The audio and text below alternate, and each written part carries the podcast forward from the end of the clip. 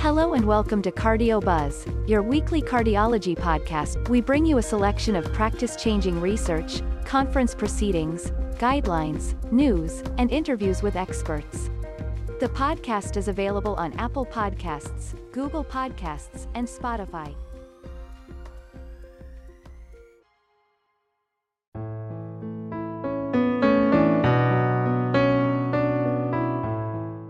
Hello, everyone, and welcome to the second episode of Wearables and Heartbeats.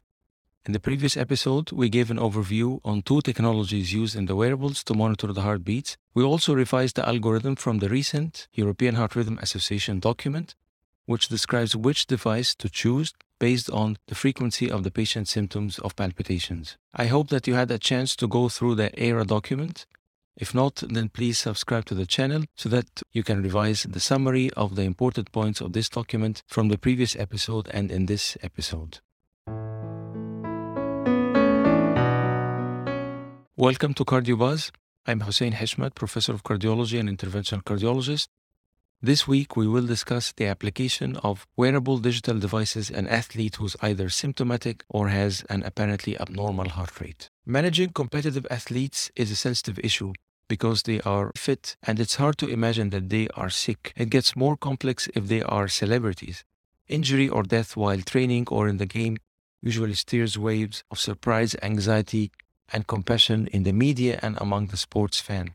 Athletes have been early adopters of digital devices to guide their training, with a focus on the heart rate zones for cardio training versus endurance training and there are many heart rate monitors commonly worn during athletic training, ECG sensors in chest worn devices, or PPG technology in the wrist. And there are also electrode embedded garments, shirts, multi strap vests, and single chest straps that are paired with wristbands. They can provide wearability and comfort as well as stability to decrease motion artifacts. These devices have superior performance to PPG based monitors. There are two peculiar scenarios in which these heart rate monitors may be of value for athletes.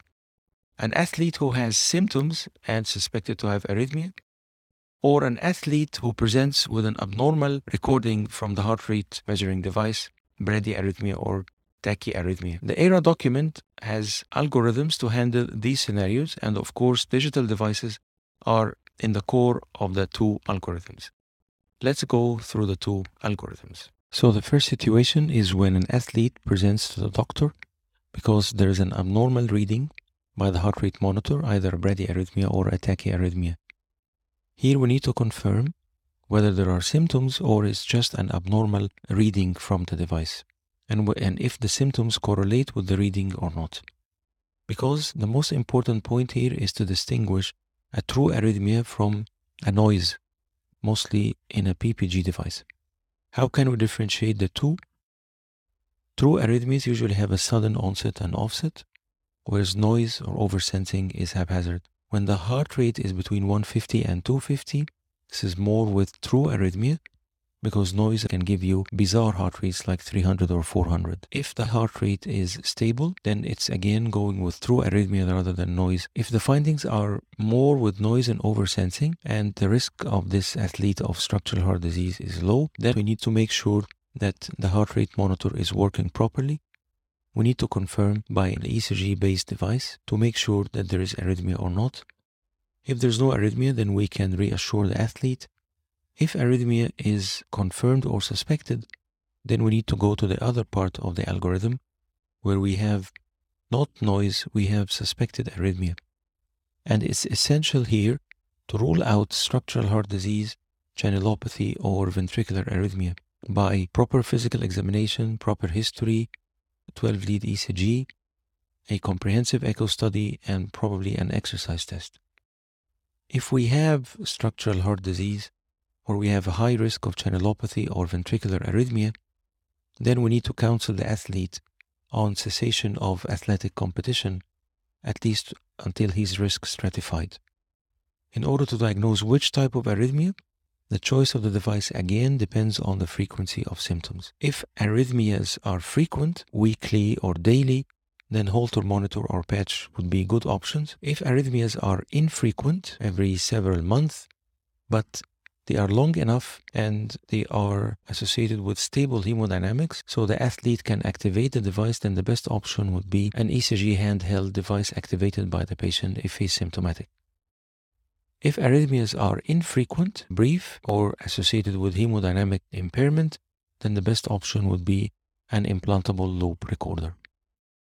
If there's no evidence of structural heart disease, but we still suspect arrhythmia, then again, we need to understand which arrhythmia is that. Again, the choice of the device depends on the frequency of the arrhythmia.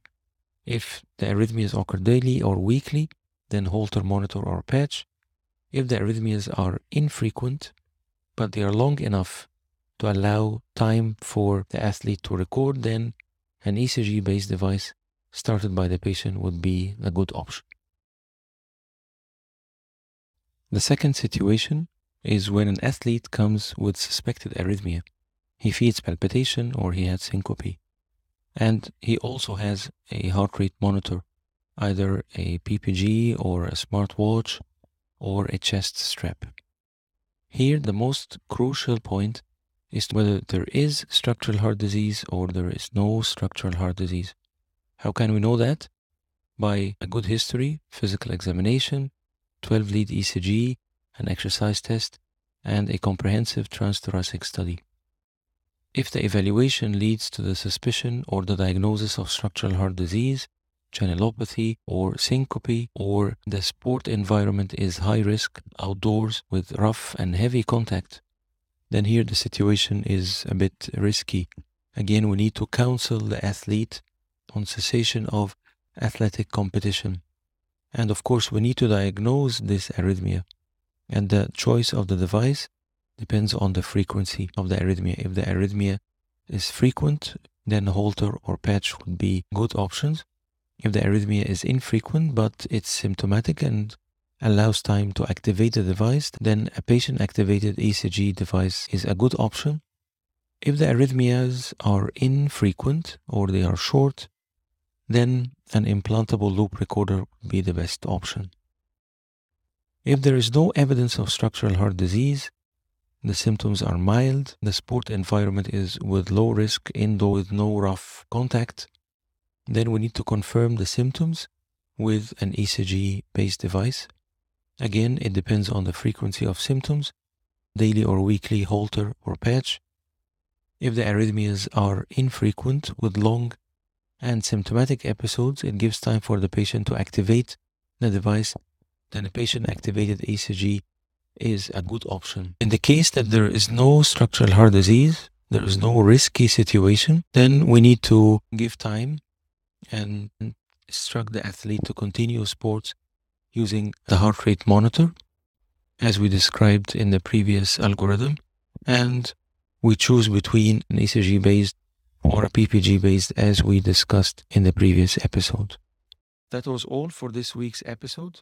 If you like the content, please hit the like, subscribe, and activate the bell to get notified at coming episodes. See you next week.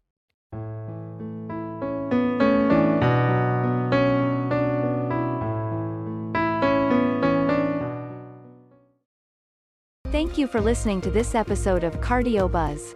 If you like the content, follow the show on your favorite podcast platform Apple Podcasts, Google Podcasts, Stitcher, and Spotify. You will find previous episodes and get alerts to new ones. Please rate the show and write your own review of the content. You can share the episodes to spread knowledge and benefit. Enjoy your weekend and see you next Saturday.